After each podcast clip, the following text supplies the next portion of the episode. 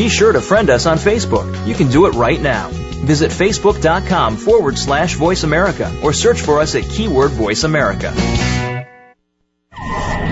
The following program is being brought to you on the Voice America Sports Channel. For more information about our network and to check out additional show hosts and topics of interest, please visit voiceamericasports.com. The Voice America Talk Radio Network is the worldwide leader in live Internet talk radio.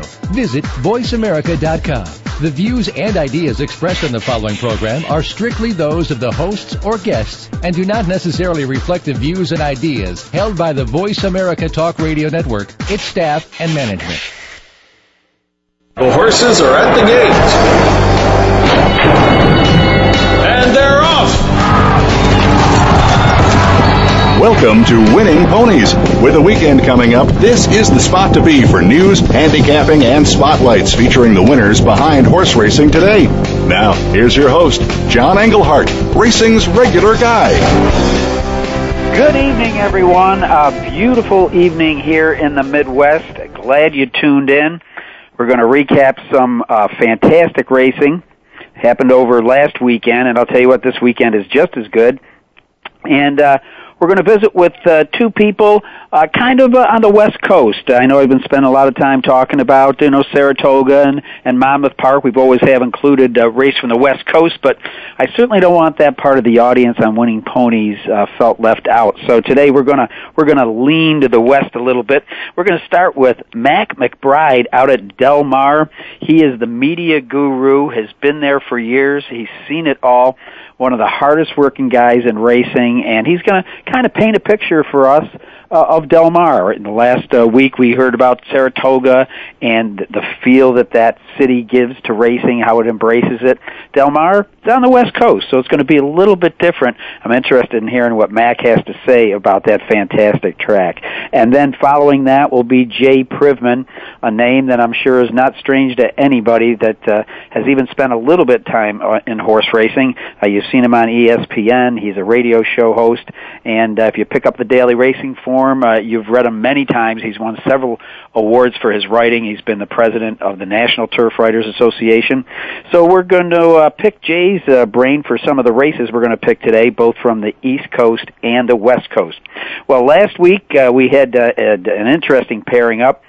Our our guest uh, handicapper is the well-known Andy Serling and as if to parlay his uh, visit on winningponies.com, open up the Washington Post on Sunday, and there's a story by Andy Beyer. You remember Harvey Pack talked about how little Andy used to chase uh, Andy around the track. I, I'll just reiterate some of the uh, comments that, that Andy Beyer had to say about little Andy. And he says, uh, Serling's at his best when he puts video clips on the screen and analyzes horses' trips, often defying conventional wisdom. I met little Andy in 1975 and remember him as a 13 year old hanging out with adult horse players and lecturing on the nuances of the game. He was always opinionated, frequently arrogant, and prone to launch into intemperate rants on any subject about which he felt strongly. Well, we had a great time listening to him yesterday, and uh, it, Andy Beyer closed out uh, the article on Andy Serling saying that, you know, most casual visitors to Saratoga, they listen to his show talking horses and in the hope of getting some good tips for the afternoon. But, but in the process, uh, they're getting an education too. Uh, leaders of the thoroughbred industry regularly fret that the sport can't attract new fans because it's so complex. But the neophytes in Serling's audience see that a person willing to study the game can make sense of it and possibly make money from it. They'll observe, too, that it helps to be a little obsessive to be a successful handicapper. And so we had a great time talking with Andy Serling yesterday, I should say last week, uh, and a great article by Andy Beyer, who was his hero as a kid. Also with us last week on winningponies.com was uh, Patricia Cooksey, of course, the former leading female rider in North America. And I had the pleasure of uh, spending a uh, good part of Saturday with her here uh, at River Downs Racetrack. Uh, we put together a benefit for Susan G. Komen Race for the Cure, and uh, it was just a fantastic day. The best part was just being around PJ and watching uh, so many people that she made connections with when she was a leading rider here. Of course, uh, PJ, a breast cancer survivor herself, uh, got, got along just great with everybody. But uh, I'll tell you what, you want to talk about a ray of sunshine. Spending some time with Patricia Cooksey, uh, both on the air, at winningponies.com, and uh, in person is just a, a great way to to spend a day. Well, we uh, we called uh, Andy out last week on the uh, TVG Alabama, and he did not disappoint. Uh, Royal Delta, Andy's pick that I believe paid twelve eighty, uh, denied It's Tricky a sweep of the TVG Triple Tiara with a runaway victory in the 131st running of the Grade One half a million dollar Alabama, just a classic race. Uh, the the Alabama, if you watched it uh, when you first saw it, it looked a little bit scary in the stretch. I mean, Royal Delta went by the pace setters, uh, Plum Pretty and It's Tricky, very very fast, and as soon as she did, she veered drastically towards the rail and some people were thinking, "Uh oh, we could be looking at uh, at an inquiry here," but that was not to be the case. Uh, when when you saw it later, you could see that uh, Royal Delta went by him so fast that uh, she was clear when she went down uh, to the rail. Again, uh, she's kind of an interesting horse herself. Uh, she had an interesting career after winning her maiden. Uh, she ran kind of off the track in the Suncoast Stakes at Tampa Bay. Then she came back. She won an allowance race over the poly track at Keeneland. Uh, and then Bill Mott, who's very cautious with his horses, kept her out of the Kentucky Oaks. Uh, thought she lacked experience, but she pops up at the next biggest stake for three-year-old fillies, the Black-Eyed Susan, and beats them all. She was actually favored that day. Uh, her race in the Coaching Club American Oaks was a little bit of a head scratcher, but Mott thought it set her up perfectly, and obviously it did the TVG Alabama going to Royal Delta in impressive fashion. And Inglorious, uh, I believe, uh, is a synthetic wonder. I mean, Inglorious came into this race with 1.2 million dollars and just never seemed to fire at all when she's on a uh, synthetic track, though she's unbelievable. Just beat the boys in the Queen's Plate. So a little bit of a head scratcher there for her connections, I'm sure, but there's going to be plenty of synthetic tracks to find. Uh, then we also uh, handicapped uh, race restricted the New York breds, but it's a good one. Uh, the Yaddo, hundred thousand dollars, and as you know, this is often a game of inches, and it was uh, for Rogue's Jewel. Uh, Rogue's Jewel didn't have the best of starts, and taking advantage of that was Gitchy Gumi. This was an exciting race. Gitchy Gumi is one of those horses for course. You got to watch this all the time at Saratoga. There's some horses that just they either thrive because of the time of the year or just the conditions of the track up there. But right now, uh, Gitchy Guma, who was put closer to the pace uh, in in the Yaddo by Alan Garcia, uh, came home with the win. Uh, she's now had four starts at Saratoga, two wins in two seconds, and you know you can measure every horse's distance with a yardstick. A mile and a sixteenth. She's now had six starts, three wins, and three seconds. Uh, we took the highway down south uh, along the Atlantic. There, we went to Monmouth Park uh, for the Phil Iselin, uh, a Grade Three race and kind of an interesting horse won here, a horse that I wouldn't think would be made the second favorite, uh, but it was, and it was Where's Sterling. Where's Sterling had only won two races in its life, a maiden and an allowance race. But it's all about the company you keep, as they say, and if you look down this horse's lines, most of the horses that she's either been beating or running right with came back and won their next start. And uh you know, it's all about the company you keep. The layoff trainer, Nick Canini, 36% off the layoff. This horse bred by Cynthia Knight, who's just a marvelous woman uh, from uh, Youngstown, Ohio. I was very good friends with her husband, Landon Knight, uh, who was uh, an outstanding breeder. As a matter of fact, he bred the broodmare sire, Benny the Dip. You may recall once won the English Derby, and uh, not bad for a guy from Youngstown, Ohio. And then, of course, we went out to uh, to the West Coast and uh, for w- one of the best races of the week, it was the Del Mar Oaks, uh, West Course Soree. The question was, could Summer Soiree transfer her talent out to the West Coast. Uh, she started her career in, in Delaware. She was trained by Larry Jones, and uh, after a big win in the Bourbonette Oaks at Turfway Park, won by ten lengths, uh, she changed hands over to a guy by the name of Graham Motion, who won a little race called the Kentucky Derby this year, and uh, so. Uh, uh, Graham Motion's done a sensational uh, job. Uh, didn't didn't fire in the Kentucky Oaks, but came back at Monmouth and and won a Grade Three there by eight lengths. A masterful ride uh, was was was put in. The race was just stolen by Gil Sayas. Uh, he set the pace, was with the pace down the backstretch, and they got to about the three furlong marker, and he just said, "Giddy up and go." And all of a sudden, they put about six, seven links on the field, and just kept rolling. Well, turned out that it worked out. Uh, flying very, very late was uh, the, the, the competition, but they could not catch Summer Soiree in the Del Mar Oaks. It was just a, a fantastic race. Matter of fact, the final clocking was the third fastest Del Mar Oaks since the race was switched to turf in 1965. Well, again, uh, we're we're going to uh, try to move out uh, to to Del Mar and uh, talk to Mac McBride, and then when we come back with Jay Privman, in case you're you're pulling down PPs and wondering what races uh, we're going to review, of course, obviously uh, the uh, Midsummer Derby is going to be run this weekend the Grade One Travers.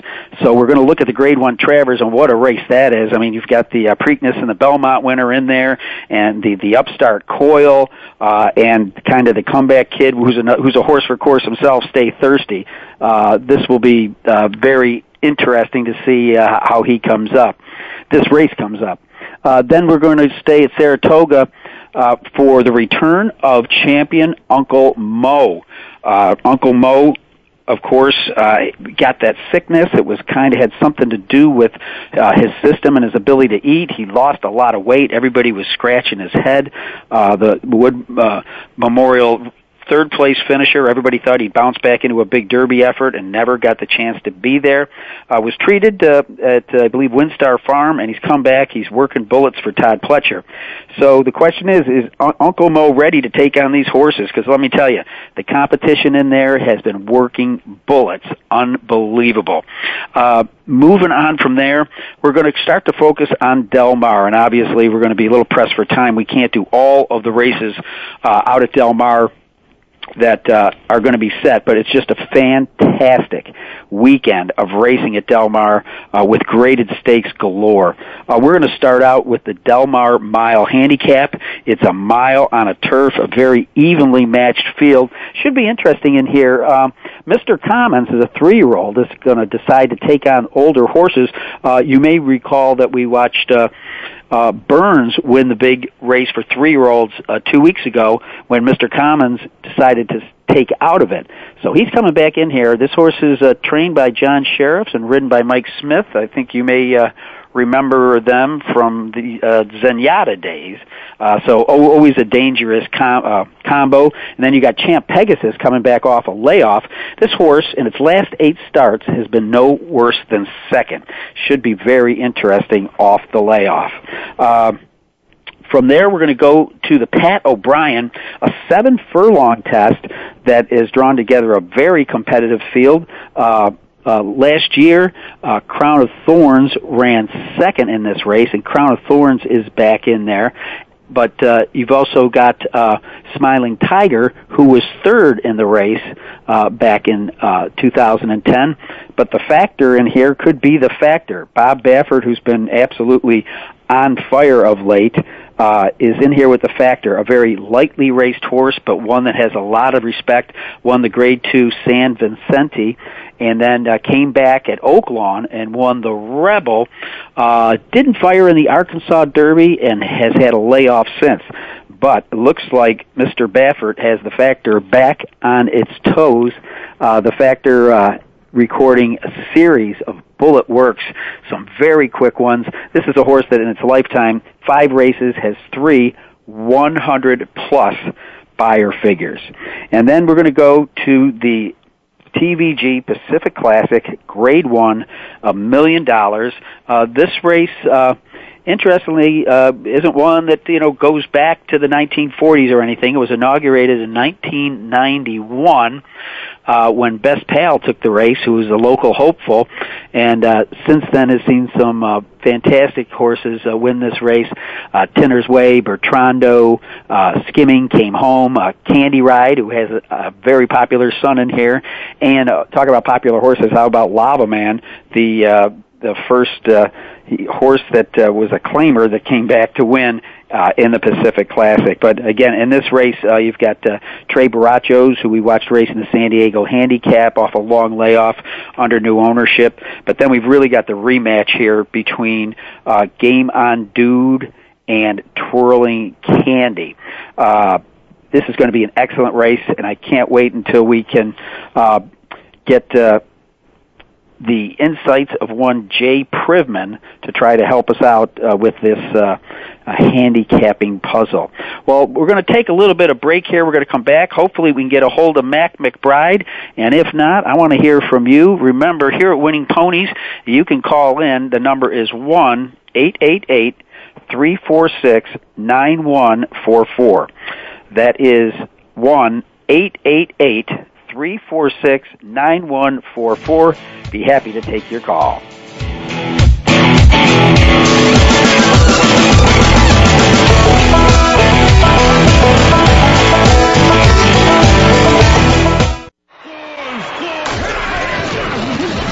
Your internet flagship station for sports.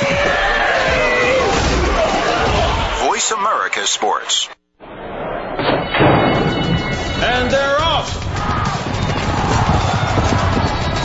What? Can't make it to the track? You can still get all the action with winningponies.com, the home of the easy win form, the most accurate predictions on thoroughbreds, quarters, and Arabian horses at most American and Canadian tracks. Whether it be the Triple Crown, Breeders' Cup, Travers, Haskell, or your daily races, don't worry. Let winningponies.com make some money for you. Football and so much more is the focus of Planet Gridiron with Damian Anderson. Join the former Arizona Cardinals running back for a show that mixes, well, a little bit of everything. Damian brings to the program life experiences playing football, and we'll talk about his variety of successes both on and off the field. The goal is to provide you with a fun perspective on life, family, success, and of course, football. Tune in to Planet Gridiron with Damian Anderson, Fridays at noon Pacific Time, 3 p.m. Eastern Time on the Voice America Sports Channel. Listen to Sports Talk at the Positive Pub every Monday at 1 p.m. Eastern, 10 a.m. Pacific on the Voice America Sports Channel. Gil Tyree talks to sports newsmakers, playmakers, and story breakers. You, the hardcore, interactive, and novice fan, can join the show via your phone calls and emails. Sample what's good, right, and positive about the world of sports every week. Begin your week in a positive way with Sports Talk from the Positive Pub. Be here every Monday at 10 a.m. Pacific, 1 p.m. Eastern Time on the Voice America Sports Channel. Internet flagship station for sports. Voice America Sports.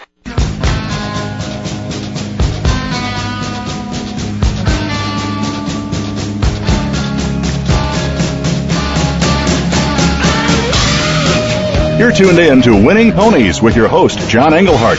Got a tip for us? Need a tip from us? If you want to talk with John or his guests, the phone lines are now open toll free at 1 888 346 9144. That's 1 888 346 9144. Or you can send an email to show at winningponies.com.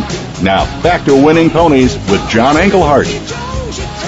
All right, back with winning ponies, and we're going to back with the, the man who knows all, uh, who covers all, at, at beautiful Delmar Racetrack. Uh, his name is Mac McBride. I can tell you, I've got a chance to, to know him over the years uh, through working with him with the, the Turf Publicists of America. He's always somebody that that has uh, that has fresh thought and great delivery, and he's a guy that's got a lot of responsibility. Uh, co- covering uh, Del Mar and, and promoting it. Although th- this is one of those tracks that's kind of like Keeneland, that kind of promotes itself. I mean, you can go back to 1937 when Bing Crosby was there to greet the first fans, or uh, move up to the mid 50s when uh, the legendary Johnny Longden became the world's winningest rider, passing Sir Gordon Richards. And if you stuck around for a little while longer in 70, you got to see maybe my favorite jockey of all time, Bill Shoemaker, who uh, went on to pass Longden. Um, and again, I re- referred to a little bit about the Pacific Classic, 1991. It was the hometown horse, uh, John and Betty uh, Mabee's best pal, uh, who won the inaugural Million Dollar Pacific Classic. So those are the main things I know about Del Mar. Let's go to the guy that knows it all, Mac McBride. Mac, how we doing? Doing great. And John, I now realize we want to hire you and bring you out here to Del Mar because you're good. You, uh, you got it all down. Terrific. You're you're right on with everything you just said, and thank you so much. Well, I try to do my homework, and I thank you always when I get my uh, my media guide from Del Mar. I love going through it. Uh, I'm sure you and your staff put hours and hours in the off season putting this together because it's just chock full of information. Everything from the history of the track to the promotions calendar to all your track records. Uh, I, I I couldn't have done that without it, Mac. I can tell you that. Well, uh, you you do your homework well. You probably were an ace student, uh, and uh, anyway, we we are we do well here at Del Mar. We are very lucky to be where we are. Uh, we are sitting the proverbial chip shot from the blue Pacific. Uh, we have the wonderful summer dates. We have uh, the Southern California horses and horsemen involved here. Uh, but on top of all that, we work very hard to make sure that this good thing that we have stays good. It's kind of like a brass bell. If you keep shining it, it'll stay bright. if you don't shine it, it starts to get a little green and it doesn't look so cool. Right now, we got it nice and shiny and doing bright, and we keep working hard to keep it that way. Well, it, it shows it shows on the on the product we see uh, every day, and we love it here because it it keeps our bettors around. You know, you're out there on the West Coast, and it's not kind of like, hey, live racing's over here at Saratoga. Everybody looks up and goes, hey, we got Del Mar. Uh, well, uh, we're glad to send it, uh, and you know we uh, we see our sister track back east, uh, Saratoga. Wonderful place. Uh, back there, uh, they are Saratoga. Out here, we think we are the Saratoga of the West, or maybe they're the Delmar of the East. I don't know. we'll we'll go either way there. Absolutely. Now, you you know, it's on my bucket list of things to do. Sad to say, I pretty much race the same time you do, so uh, I, I haven't had the opportunity to say, "Hey, boss, I'm taking off for a week to go to Del Mar and visit Mac." Um, when I see the images of Del Mar, it's so pretty, but I always remember these images of horses somewhere near a beach. Does that still happen? Unfortunately, not. You know, when they opened here in 37, all the way through till about 1980, they took horses from the stable area here to the beach and into the water. Horses you might know are terrific swimmers, and a lot of trainers found great therapeutic value in putting horses in the ocean, the nice cold water on their legs. Uh, they were very, very big on it. On top of it, it broke up the daily routine for the horses. The horses just loved it. Horses you might know too love to roll. They love to roll in sand. Yeah. So you could take your horse down there, let him roll to his heart's content, take him out in the ocean and wash him off and bring him back home, and you usually had a very happy horse on the end. However, uh, it, it used to be this was a relatively quiet community. It is like a lot of places in the world that are very lovely and very desirable. It's grown up a whole lot, and in the process of growing up, uh, you get into situations where there are more people than open spaces, and now what used to be open and available and ready was good. And then they had an incident here in the 80s, in, in 1980 in fact, where they had a huge storm. Uh, you had a, a confluence of many different things.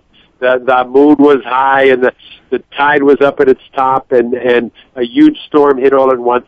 And the actual fairgrounds that uh, Del Mar is on went under three feet of water. And the tunnelway that went from the racetrack underneath the railroad tracks and highway and then right down to the beach was sealed with sand. And they sort of took that as the final straw, the omen that said, guys, that's the end. You got to shut it down. So they did. And so since 1980, the tradition of horses in the surf is simply uh, something from the past. It doesn't exist anymore. Well, uh, again, it's the track still looks so beautiful. The imagery I get, and and now I'm going to switch from from kind of the, the the look of the track, and I was you know reading off the, these names like you know Longden and Shoemaker, and just the unbelievable jock colonies had in the past, to to a horse that had to just the draw so many people to, I mean not that Del Mar doesn't draw people anyhow. I think you could hit people in the face with a frying pan when they came in and they'd come back the next day. But you in recent years have had the chance to be surrounded by Zenyatta. How electric was that? Oh Lord Almighty! Electric is the word. Uh, just magic, just absolute magic. You know, her owner Jerry Moss, who who has been with his share of hits over the years. I mean, you know, he's in the Rock and Roll Hall of Fame. He was uh, the number one record distributor in the world there for a while. He knows about stars. And talking about this mare, he said, you know, she does what I've seen stars do elsewhere. She lifts everybody up. She makes everybody just better to be near her, be around her, be part of her. And she was that. She, you, when you went to the races and she was there, you you were not just at the races; you were at a magical event, and it, you just went. You, you went with anticipation and with her style, with that come from the back, desperation, last gasp style of hers, you just said, "Oh no, today's the date. She's not going to." Uh, she did it, and over and over and over again, she did it. And she had many, many times where she could have had excuses, and you would say, "Oh well, she got blocked. She did," and she never cashed in her excuses. She always went on and did it. She was just magical, absolutely magical. We were so blessed, and we were even blessed more here in California because this was her home and this is where she raced most. I wish Jerry would have shared her more with the rest of the country, but it was the way it unfolded for them, the way they wanted to do it best, and she was magic. She was pure magic. I am so happy I got to see her and be part of her. It was just wonderful. I certainly share your your, your enthusiasm because I had that one week around Breeders' Cup uh, as as it led up to the Classic, and there was just something. I mean, not only the the prance and the dance, it was just nothing ruffled her feathers. And she had, I got the chance to be around Secretariat. Uh, she had that uh, that great stature that said, "That's right, I'm the girl." Secretariat was the same way. I'm the man. And uh, what I loved about it is how sh- comfortable she was around strangers, uh, whether it be little kids, somebody in a wheelchair, somebody that might come up to her th- in a fashion that they shouldn't, and uh, nothing ruffled her feathers. She was just so cool, and I must say, my hat's off to the Mosses, keeping her in training as long as they did, and, and really letting the public embrace her. Absolutely, absolutely. She she was I mean, it was special. Yeah, that's all you can say. She was absolutely special, and it was almost like she understood. Uh, she, you know, we're, we're not sure how much those animals can comprehend, but boy, I think she was a very smart horse.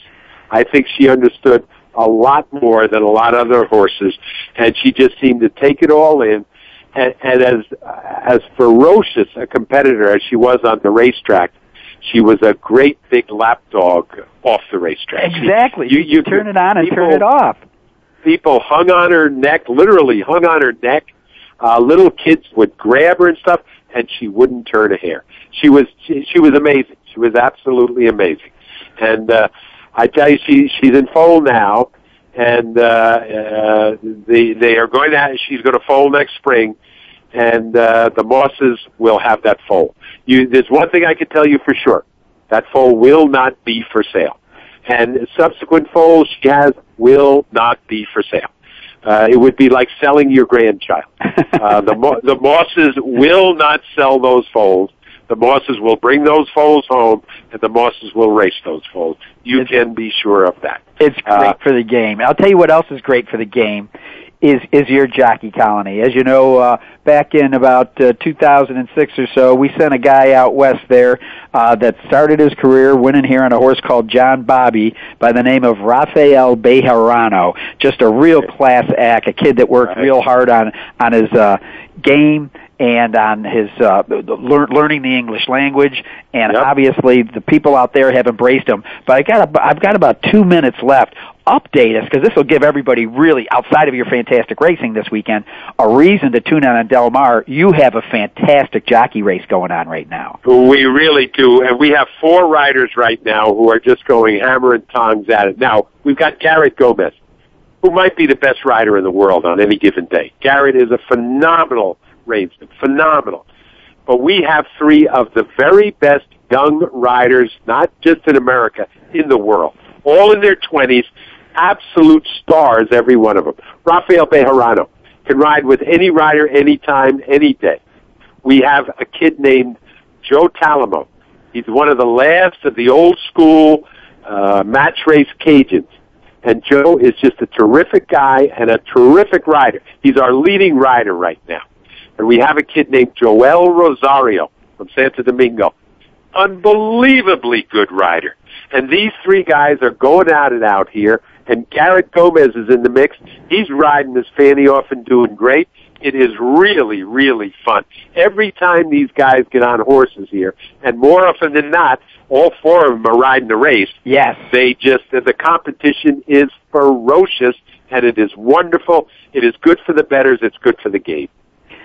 Well, I'll tell you what. What else has been wonderful, good for the bettors, and good for the game. That's Mac McBride, who just does an outstanding job at, at, at promoting Del Mar, promoting thoroughbred racing, and I, I can't thank you enough for being on WinningPonies.com. I want you to stay tuned though, because we're going to zero in on a couple of those great races that you're going to have this weekend.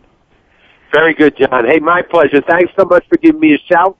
And hey, buddy, somehow or other you got to hit that big exacta and get yourself to Del Mar next summer.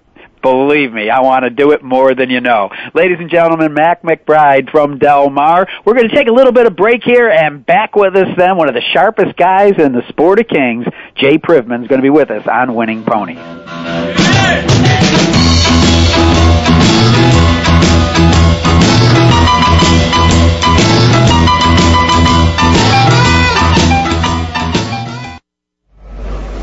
Your internet flagship station for sports, Voice America Sports. This is It Sports is an engaging talk program that includes you, the experts, and sports, all moderated by Coach Carl Hargrave. We'll talk about what's going on in the general sports world, collegiate and professional. Take a look at youth-oriented sports, athletic development and sportsmanship, faith, and where it has its place in sports, along with a lively discussion with Coach Carl every week. Tune in to This Is It Sports with Coach Carl Hargrave every Thursday at 3 p.m. Pacific Time, 6 p.m. Eastern Time on the Voice America Sports Channel.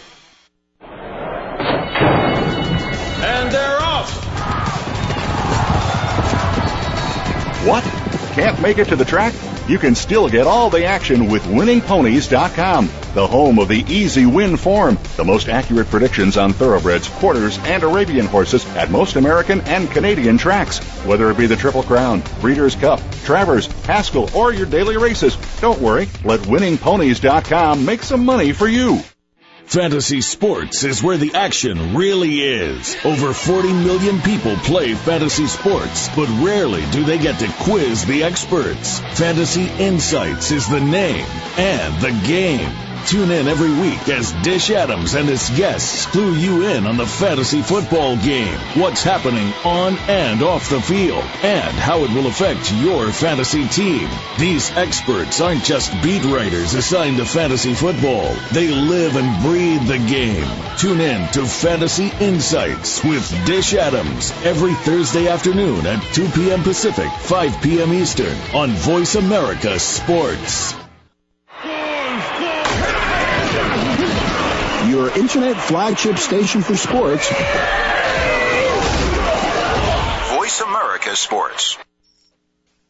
You're tuned in to Winning Ponies with your host, John Englehart. Got a tip for us? Need a tip from us? If you want to talk with John or his guests, the phone lines are now open toll free at 1-888-346-9144. That's 1-888-346-9144. Or you can send an email to show at winningponies.com. Now, back to Winning Ponies with John Englehart. All right, great to be back. Thanks for tuning in. We definitely appreciate it. And we've definitely over the past few weeks been able to get some of the top people in the sport of thoroughbred racing, and I'm about to talk to one right now, and it's one uh, Jay Privman. Uh, he's a, a multiple award-winning writer. Uh, you, you've you've seen him on, on television as a correspondent. Uh, he's a radio show host. Uh, probably best of all, he's a real good guy. You know, I, I try to do my homework on my guests. I didn't have to do too much on Jay because I've gotten to know him over the years, and I'm familiar with his writing so much in the daily racing form. But I, I just thought, well, I'll just go up and kind of Google him and put Jay's name in and see how many hits I got. Well, this tells you how active this guy's been in the sport. I got 1,245 hits for Jay Privman Thoroughbred Racing. So, with that behind us, uh, the man himself uh, joins us on WinningPonies.com. Jay Privman, how are you? Good, John. How are you? Uh, I, I'm fantastic. Uh, we're having the most unbelievable meet here. We're up 46% on track. Uh, we're due for good weather for the final two weeks of the meet, so uh, we're going out with a bang here in Cincinnati. That's great. I mean, it's a it's a beautiful little track there. I I, I, I do like going there a lot. Well, thanks, and obviously the people of Cincinnati enjoy coming back. So it's uh, it's amazing uh, with a little bit of uh, change in management and some proper advertising and marketing, people will start to recognize that this is a great game and a great place to be. Uh, obviously, you you've noticed it over the years, but uh, Jay, uh, I, I want to kind of rewind a little bit uh, what was it that, that attracted you to, to the sport of racing to the point that you said, this is something I'd want to make my career in? Well, it was sort of a combination of things. I mean, I was a big sports fan as a kid, and um, you know, my dad liked sports a lot, and and uh, uh, so I just was a, a fan of sports, and but racing was sort of part of the uh, of of the menu, and we went on a family vacation to San Diego when I was 11, and we hit the uh, animal trifecta. We went to the zoo, SeaWorld, and Del Mar. uh, and I really liked Del Mar, uh, and I just started really following it closely. And then, you know, when I was in all through high school and, and, and college, I was a fan of the sport, among other sports. But the big break I had was the first newspaper I worked at in L.A. when I was still going to college. Actually, was ramping up their coverage. Uh, it was the L.A. Daily News, and they didn't really have anybody assigned to do racing. And I, you know, stepped to the front of the line and said, "I'll do it." uh, and and they said, "Okay, well, you know, we'll give you a chance," and, and it just sort of went from there. So it was a good good way to have a professional excuse to get yourself to the racetrack. Exactly. Now I, I know that uh, as much as you have a love of the game and that you're a fantastic writer, that you're not shy about analyzing the races and actually backing up your opinion with a bet at the window every now and then. No, I like I, like to play. I mean, it's uh, I'm, I'm a spot player. I mean, I I don't try and you know play all uh, all ten on the weekend, but I, I I do like to pick my spots. And and boy, I'll tell you, this weekend there's there's just really so much great racing between Saratoga and Del Mar. It's really going to be a lot of fun. Uh, absolutely, and we're going to get our teeth into that into a little bit. Uh, Jay, uh, in in reading your writing, uh, obviously uh, you're you're a boots on the ground reporter, and, and I've been on the backstretch mostly when, when I see you on Derby week. Uh, that uh, you you enjoy getting out there. You don't you don't report from your desk. You're out there, and I, and I think over the years, I've got to guess that as much as you've been face to face with the people that you cover, that's got to give you a great edge as far as a comfort zone with the people you need to get an interview with. Yeah, I like to think that. I mean, I think it kind of works both ways. The more familiar a subject matter might be with you, and the more they trust you to get it right, the more like you, likely you are to get a phone call returned quickly, or you know, to have somebody be forthright when you need to ask them something that might be a little difficult. So, you know, I've been doing this so long. Hopefully, most of those uh, your relationships pay off. Um, now, you, you, you do you do radio, you do television, you write is there a best part of your job? I like it all. I mean, just the best part is being able to be at the track, but I, I think the the thing that I enjoy most is being able to go to the big events and and not kind of be at, at the same circuit year round. I mean, it's fun to go to all the Triple Crown stuff, to a couple of the Kentucky Derby preps. This summer, I've been to Monmouth and Saratoga, in addition to Del Mar, which is near where I live. Uh, and then in the fall will be the Breeders' Cup, and that's that's a pretty fun year. Absolutely, and you talk about it being able to bring you to different places. Uh, last week, big full page color picture on the front of the Daily Racing Form, and there you were interviewing Ohioan Jerry Hollendorfer into the Hall of Fame. That had to be pretty special. Yeah, that was really nice. I mean, Jerry had asked me to to introduce him. He wanted somebody who was familiar with his career, uh, and I was, you know, it was a great honor to be able to, to to do that for him, and I was glad he finally got in. It was uh, it was long overdue, and he was very well deserving, and you know he's the fourth winningest trainer of all time, and he's as of today he's two away from six thousand, so he might be knocking that off by the weekend. Unbelievable. Well, Jay, listen, I, I I know I threw I threw a lot of uh, past performances at you over the last couple of days, and we've got some tough races.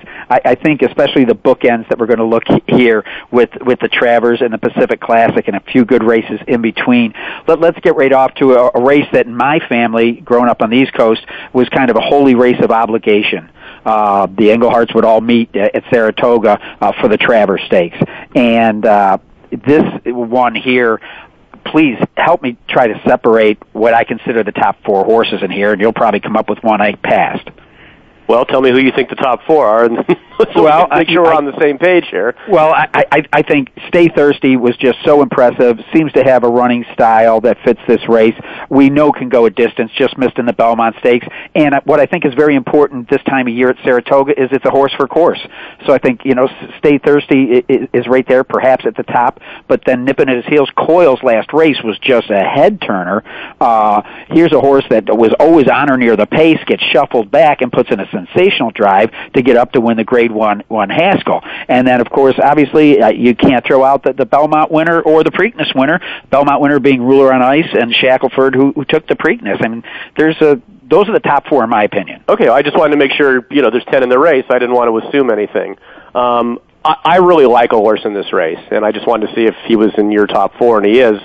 Uh, but I love Ruler on Ice. Uh, I think he's a great gamble in this race and I'll tell you why I like him. Um, the, I was at the Haskell uh, a month ago, and the rail was absolutely dead that day at Monmouth. And he tried to come up the inside, and I think he kind of stalled on his run. It was his first race since the Belmont, so he probably needed to knock the cobwebs off a little bit. Uh, now he's stretching out from a mile and an eighth to a mile and a quarter, which certainly is not going to hinder him, being as he won the Belmont at a mile and a half.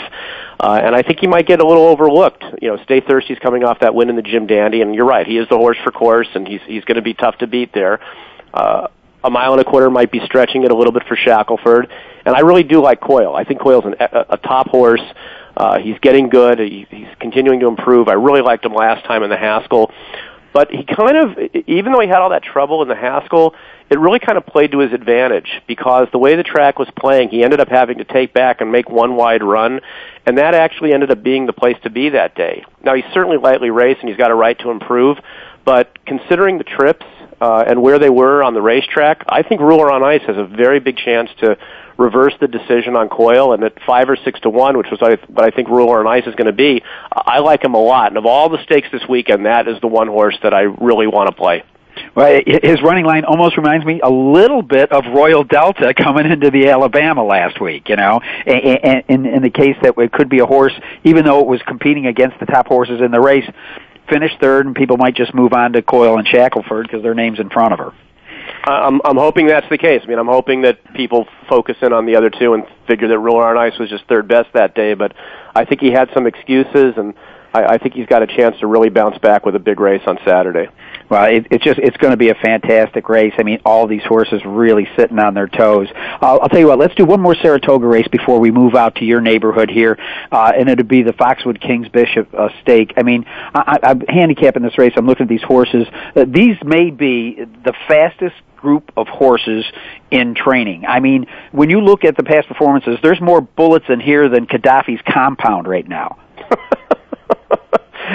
yeah, but ho- hopefully they're doing a little better than him. Um, He's running sake. well. Uh, this race to me is is is not appealing from a betting standpoint because I I can't bet on Uncle Mo, but I really can't bet against him because you know the old Uncle Mo can certainly win, but I'm not going to take a short price on him, and there's not really anybody else in the race I'm that wild about to play against him. I mean, Flashpoint might have been an appealing horse, but I think he's got his work cut out for him breaking from the rail you know, Run Flat Out is an extremely fast horse, but I think he could get caught up in a pace duel with Flashpoint. I just don't see how he survives that and and still wins. You know, maybe you could gamble a little bit on Dominus, who I I think was exposed as a one-turn horse last time in the Jim Dandy, and turning back to seven eighths, I think will, will help him. So he would be the horse that if I was going to play a little bit, I would maybe lean towards. Um, you know, the, the nine to five morning line on Uncle Mo, I think, is extremely generous. I don't think he'll be anywhere near that. He's he's a he's a very much a media horse. Uh, but you know, you're, you're you're taking a short price on a horse who really hasn't run a good race since his win in the Breeders' Cup Juvenile. I mean, both his races earlier this year, even though he won at Gulfstream, that was a made-to-order race, for and him, he got beat in the woods. So, you know, but if he, but his his sprints are all excellent. He's never been beaten sprinting. So it, it's it's a it's not an appealing race for me from a betting standpoint. I'm obviously intrigued to see how Uncle Mo does in his comeback.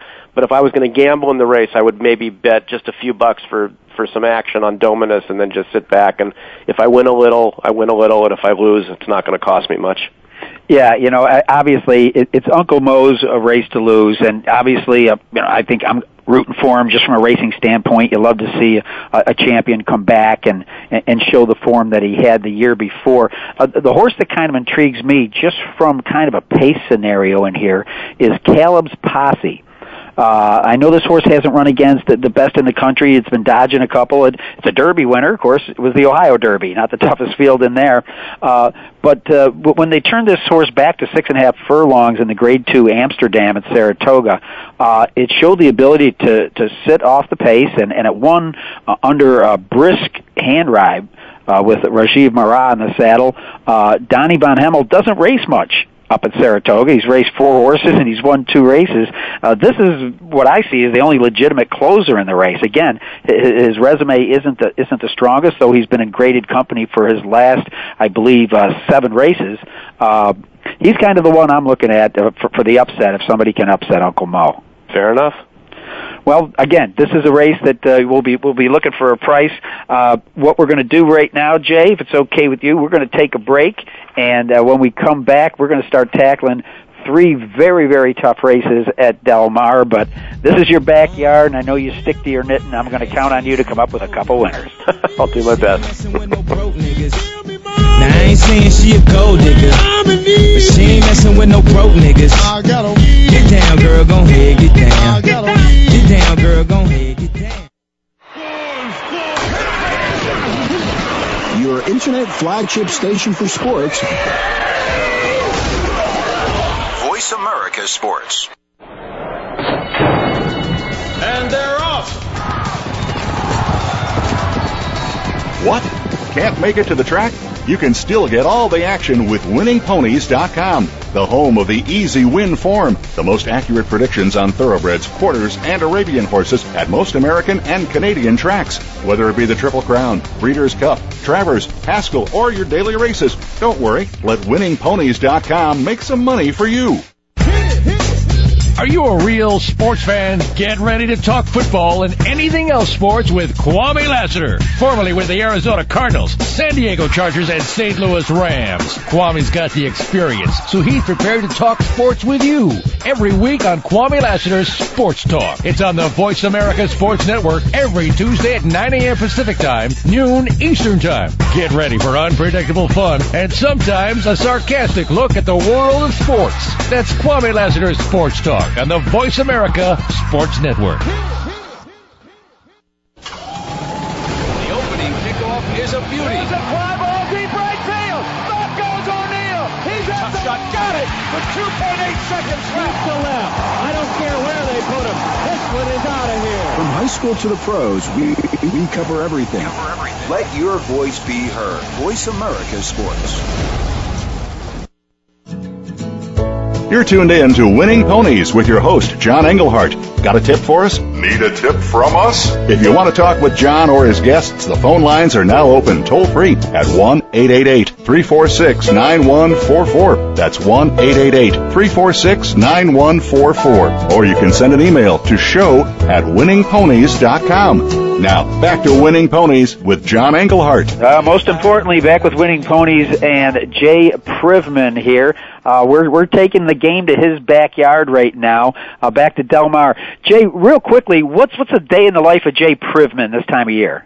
It really depends. I mean, uh, usually I'm at the at the track in the morning and then stick around for the races. But I'm actually working on a book project, so I didn't even go to the to the track today. Where uh, Daily Racing Form is updating that book, Champions. So uh, I'm I'm working on that. So, but usually. Like tomorrow, for instance, I'll be at the track in the morning interviewing trainers who have horses in the Pacific Classic, and then I'll be riding the advance on the race for the Sunday edition, and then uh, sticking around for the races that begin at four o'clock local time tomorrow. Champions, one of my favorite books. What a go-to book for information. It's fantastic. Hey, I'll have to call you for a separate interview just on that if you don't mind. Not at all. Uh, all right. Well, listen. Let's start. Well, let's let's start out a little bit early here. Uh, we're going to go a mile on the turf in the Grade Two Del Mar Handicap. Two hundred thousand up for grabs. Uh, this race looks kind of wide open, and then you got that upstart three-year-old Mr. Commons uh, getting a weight break and trying to take on these older horses. Okay, so we're doing the the Del Mar Mile on Saturday, not the Del Mar Handicap on Sunday. I just want to be sure oh, what sorry, we're no, talking the, about the here. Del Mar Mile Handicap. Okay, the Del yeah, because there is a race called the Del Mar Handicap, and that's on Sunday. I just I'm sorry, wanna- no, this this would be the the, the eighth race, the Del Mar Mile Handicap. on Saturday. Yeah. Just being sure we're talking about the same race. Well, Mr. Commons is in it, and Champ Okay, well. There's a lot of racing this weekend, John. so- I know, I know, and that's why I told Mac. I said, Mac, I can't do them all. I got to break it down to three. All right. Um, yeah, I mean, Mr. Commons, after he won the La Jolla, or excuse me, the uh, Oceanside excuse, on uh, opening day, Mike Smith was comparing him to Lure, who, which is a two-time Breeders' Cup uh, mile winner. So that's pretty high uh, praise indeed. And uh, you know, he gets a favorable weight break because he's a three-year-old, and I, I think he's the one to beat in the race. Uh, Caracortado, to me, is just not quite as sharp as he was early in his career. I, I thought he would, should have at least been second last time in the Eddie Read. Uh, maybe a cut back to a mile will help him. And Champ Pegasus, I think is going to run well because he's been training well, but the distance might be a little short for him. So I, I really think uh, Mr. Commons is the horse to beat. Uh, you know, and the other thing is, uh, Burns came back. I forget the the name of the race, but it was a week or two ago. Uh, graded stakes race out there, and uh, got up in an impressive fashion. And uh, Mr. Commons uh, took beat Burns last time out. Right, yeah, Burns won the La Jolla, which is the the second of the three races that are usually for three year olds. I mean, usually you'd have seen Mr. Commons come back in the Del Mar Derby, but they want to keep him at a mile. And I th- think another one of the reasons is that you know, with Courageous Cat not coming out here, there was some talk a couple weeks ago that maybe Courageous Cat was going to come from the east for Bill Mott, and uh, and so I think with him not coming out here, they thought this might be a, a, a better spot, especially if they're looking at a race like the Breeders' Cup Mile on turf a couple months from now. This is maybe a smarter way to get him there than than stretching out to a mile and an eighth in the Del Mar Derby. Yeah, and getting a few pounds from your uh, your older horses can't hurt either. Uh, going a mile. Exactly. Well, Mr. Commons, who was nominated the Triple Crown, we'll see if he can take on the older horses. And this is the Del Mar Mile Handicap, Grade Two, one mile on the turf. Then we're going to move forward here to the Pat O'Brien. I, I guess it was named after a friend of Bing Crosby's. Uh, a, a Grade One, quarter million dollars up for grabs. Uh, seven furlongs. Another interesting cast of characters. Perhaps the most interesting one is the Factor. Yeah, the Factor, who was uh, a very highly regarded three-year-old earlier this year, got injured in the Arkansas Derby and has been off since. But his sprint form is terrific, and I think he's going to be very salty in this race. But I'm of the opinion that on his day, Smiling Tiger is the best sprinter in the country. And the problem that he usually has is he just sometimes doesn't break well. And when he's got inside posts, it can really compromise him. But he's drawn very favorably in the Pat O'Brien. It's a seven furlong race, which is right up his alley, and I just think uh, with, with the recency factor that he has, that he's going to beat the factor. Uh, so to me, it's a two horse race between those two, but I like Smiling Tiger to beat the factor in the Pat O'Brien. Uh, what, can you tell us uh, about Crown of Thorns, a horse that ran a bang-up second in this race, uh, but but has been off since the Stephen Foster at Churchill? Any rumblings on the backstretch that Crown of Thorns is uh, doing well for Mandella? Yeah, I talked to Dick Mandella. He's happy with the horse. He said that uh, what happened was he he had a minor uh, injury coming out of the race at, at Churchill. Uh, this is a horse who's just had problems throughout his career. You can see he's just had lengthy gaps. It's really hard to hold him together for any stretch of time. Uh, and so they've really had to kind of nurse him along. I mean, here he is six years old, and he's just had a, a handful of starts. Um, but I think seven eighths is a good distance for him. You're right; he's run well uh, here before. But I just think the other two horses are just better than him. Well, I, I agree with you on Smiling Tiger. I mean, it's it's it's a four year old against going against the Factor, who's who's a three year old.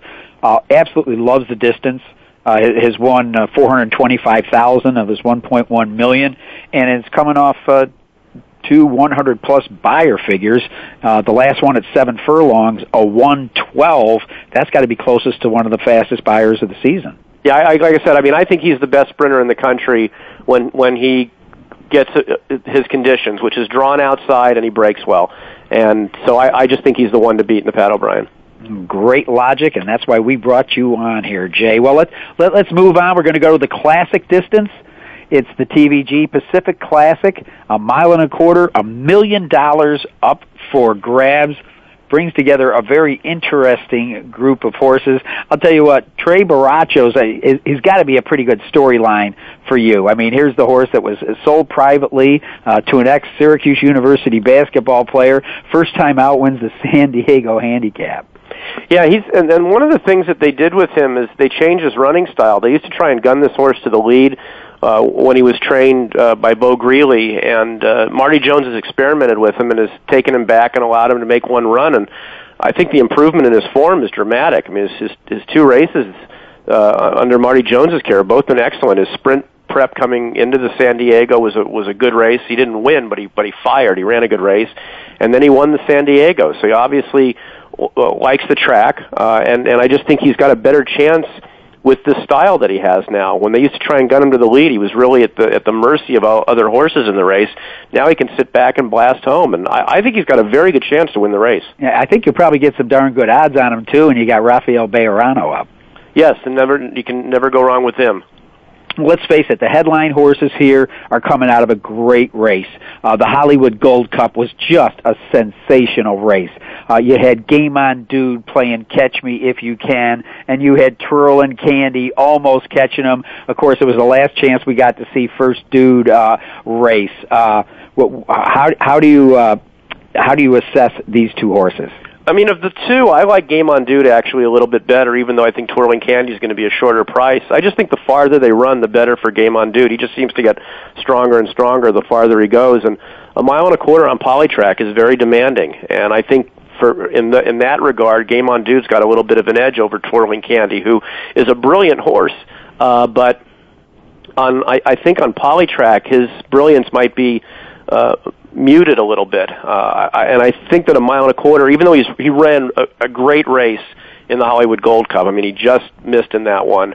But I don't think a mile and a quarter is really his ideal distance. I think he can do it, but I think he's better from a mile or maybe even seven eighths up to a mile and an eighth. And so for those reasons, I, I, I prefer Game on Dude over Twirling Candy among the, the two horses that are going to get the bulk of the action. Well, I know he, he, you know, with that little bit of layoff, if you want to call that July 11th, uh, it looks like Baffert. How does he constantly keep these horses on their toes? I'm looking at horses from Saratoga to Del Mar, and they all got bullets next to their name. Jay, that's how he keeps them on their toes. He he he, he trains them. He trains them hard, and they're fit and and they're ready to go. I mean, they you, you look at the workout line for a horse like Game on Dude or the Factor. I mean, they're they're ready to go. I mean, even if they have uh, several weeks off between races. Well, it, it, it's it's going to make for a great race. It's going to make for a great a week, weekend of of racing. Uh, Jay, I've only got you here for a little while. If you can, I, I want to just kind of hit you hit you with a question or two, and I'm dying to see what your answer is. I want to know who is the best horse you ever saw race? Spectacular bid. The bid. Just not even. Don't even have to think about that very long. All right. He he he was he was brilliant. In talking about races that gave you goosebumps, what was the best race you ever saw? Zenyatta's Breeders' Cup Classic at Santa Anita. I mean, that was if if if that doesn't get your get you going, nothing will in this game. I mean, for her to beat the boys, come from dead last in front of a crowd that adored her. Uh, I mean, that was as good as it gets. Yeah, when we when we had the last, uh, we were giving the award out to Mike Smith for the turf publicist last year. We we watched that race. As a matter of fact, Mac McBride was standing over with John Shirreffs in his one spot, and uh, when he threw his hat into the crowd and everything, I mean, th- that that race was just, and I do, I get, I'm getting goosebumps right now just talking about, talking about it myself. It was just unbelievable. Well, uh, Jay, listen, uh, as busy as you are, I got to thank you so much for uh, taking your time out to be with me on, on WinningPonies.com. Uh, your, your insight into racing, uh, your ability to write about a sport that you obviously love is just, a, it's a treasure to the sport, and you're a fantastic ambassador to racing. Well, John, it's always a pleasure to be with you. All right. Well, ladies and gentlemen, that that was Jay Privman wrapping things up here on winningponies.com. We want to make sure that you tune into the site and then take a look at some of the great handicapping tools they have because this is a weekend that you are definitely going to wa- dial up winningponies.com. Uh, we even passed over a couple graded stakes races because today we put 10 pounds in a 5 pound bag. And I want to thank Mac McBride for painting the picture of beautiful Del Mar and telling us what's going on there stay tuned for that great riders matchup that you're going to see at Del Mar as they come to the close of their meeting. So again, thanks to Mac, thanks to Jay Privman. Once again, from high atop the grandstand, overlooking the Ohio River to the hills of Kentucky, I'm John Englehart. Thanks for listening to Winning Ponies. Thanks for listening to Winning Ponies with John Englehart. We know the information from today's show will help you at the next post. Keep listening for more next Thursday at 8 p.m. Eastern Time, 5 p.m. Pacific on the Voice America Sports Network.